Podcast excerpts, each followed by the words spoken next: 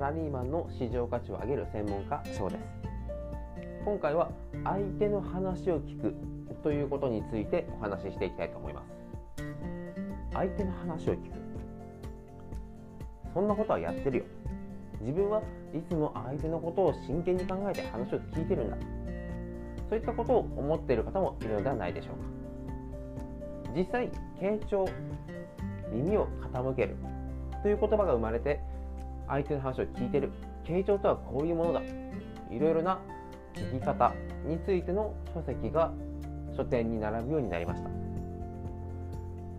ただ実際に傾聴ができているか。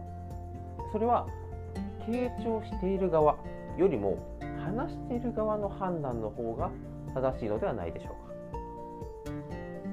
これは僕自身が相手の話を聞いていると思っていたにもかかわらず実際に人の話を聞かないよね。でしたりこう自分の思いばっか話して頑固だよね。ということを言われてなんでこんな評価なんだろう。ということを疑念に思ったのがスタートです。実際僕もサラリーマン時代になかなか芽が出なかったりとかうまくいかないことがあって相談をした際になんか自分の話を聞いてもらえないなといったことも多数経験してきました。周りに相談したりとか話をこう聞いてもらえないということ自体もこうやって独立してからですね話を聞くようになってやっぱりそうかなということを感じたので今回ですねこの話まとめました。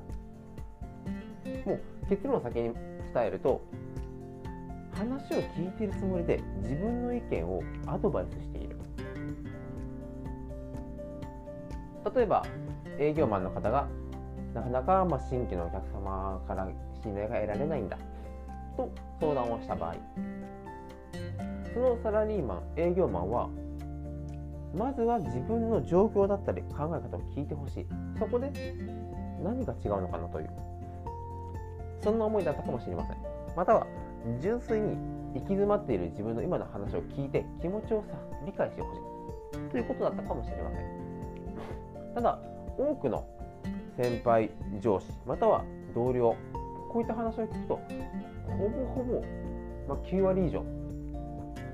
それって例えば新規訪問する際には〇〇してる？とか俺は〇〇して結果が出てるんだけど私は普段こういったことを気にしてるよ。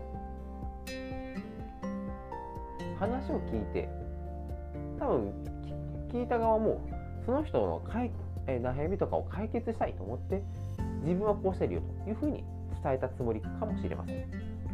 ただ実際はその人が何でそういう行動をしてしたのか。なんでそもそも悩む原因はあったのか。そういったその人の内面思っていること。言葉以上に深い関心だったり質問をするケースは非常に少ない。というのが現実です。実際できている方ももちろんいらっしゃいます。いらっしゃるので全てが全てというわけではないんですが傾向としては明らかにアドバイスしている方が多いです。アドバイスも確かに効果的な場面はあるのですがその方は何を求めているのか。なぜそもそも売れないと自分で思っているのか。信頼がつかめないと思っているのか。じゃあその人は本当に営業でやっていきたいのか。そこまできちんと聞いた後にアドバイスをするのか話を聞いてあげるだけにして心身をリラックスさせるのか。そういった判断をしている方はあまりいらっしゃらない。人は自分の話をしたがる生き物です。僕も自分の話をすごくしたいですしあなたもそうだと思います。また社会人経験が長くなればなるほど人に褒められない。やって当たり前。いう環境に感覚が麻痺してきてしまって自分はこんなこともできるんだよと主張したくなる時もあります。振り返ると、まあ、そういったことが僕自身多々あってなぜあの時もう一言それを言ってしまったのかなっていうこと今回はたくさんありました。ただそれぐらい自分の話を真剣に耳をかけ耳を傾けてくれる人少ない。もちろん社会人ビジネスマンであれば結果を出すことが最優先。ですので結果が出る方法をやってるのであればアドバイスもしたいですし、ま、数字が全てという世界でもあります。だからこそではあるんですが本当にこの先ですね会社を強い組織にしていきたい。強固な信頼関係を築いていきたい。お客様の心をぐっと掴みたい。そうなった時には皆さんもし傾聴という言葉を意識されるのであればそのことも一緒に意識していただくとより傾聴のですね達成頻度が達成具合が上がると思いますので今回お話をさせていただきました。このチャンネルは AI が今後進化していく中で単純作業というのは機械化にとって変わられると思います。その中で